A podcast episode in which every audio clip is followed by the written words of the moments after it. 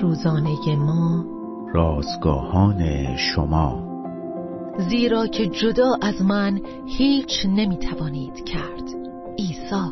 روز هشتاد و نهم از شماره دوم نان روزانه ما. همکاران عنوان و خروج باب 17 آیات یک تا شش متن امروز ما از کلام خداست. وقتی در بیابان زمان آن فرا رسیده بود که موسی با زدن اسایش بر صخره برای قوم تشنه اسرائیل آب فراهم کند سهم او بسیار ناچیز بود. او فقط باید ضربه ای به صخره می‌زد. هر کسی از قوم می توانست آن کار را انجام دهد.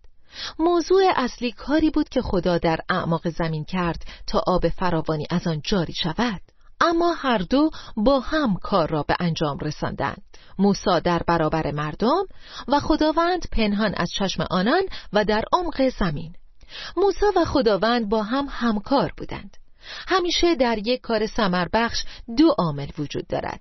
خدمتگزارانی مشتاق و خداوندی امین.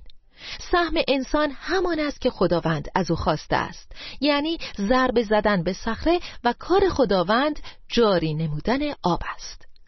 آیا زمانی که موسی به صخره نزدیک می‌شد استراب شکست خوردن بر دوش او سنگینی می کرد؟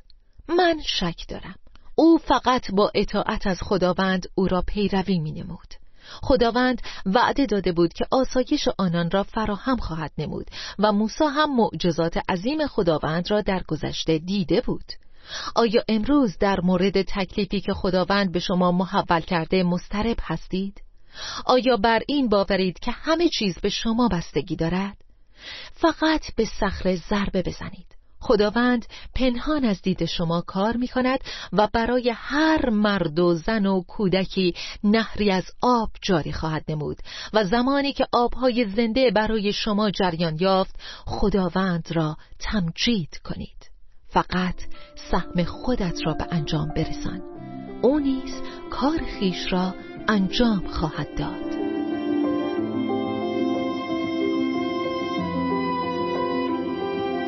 کلیه حقوق متن این اثر متعلق به انتشارات جهان ادبیات مسیحی است.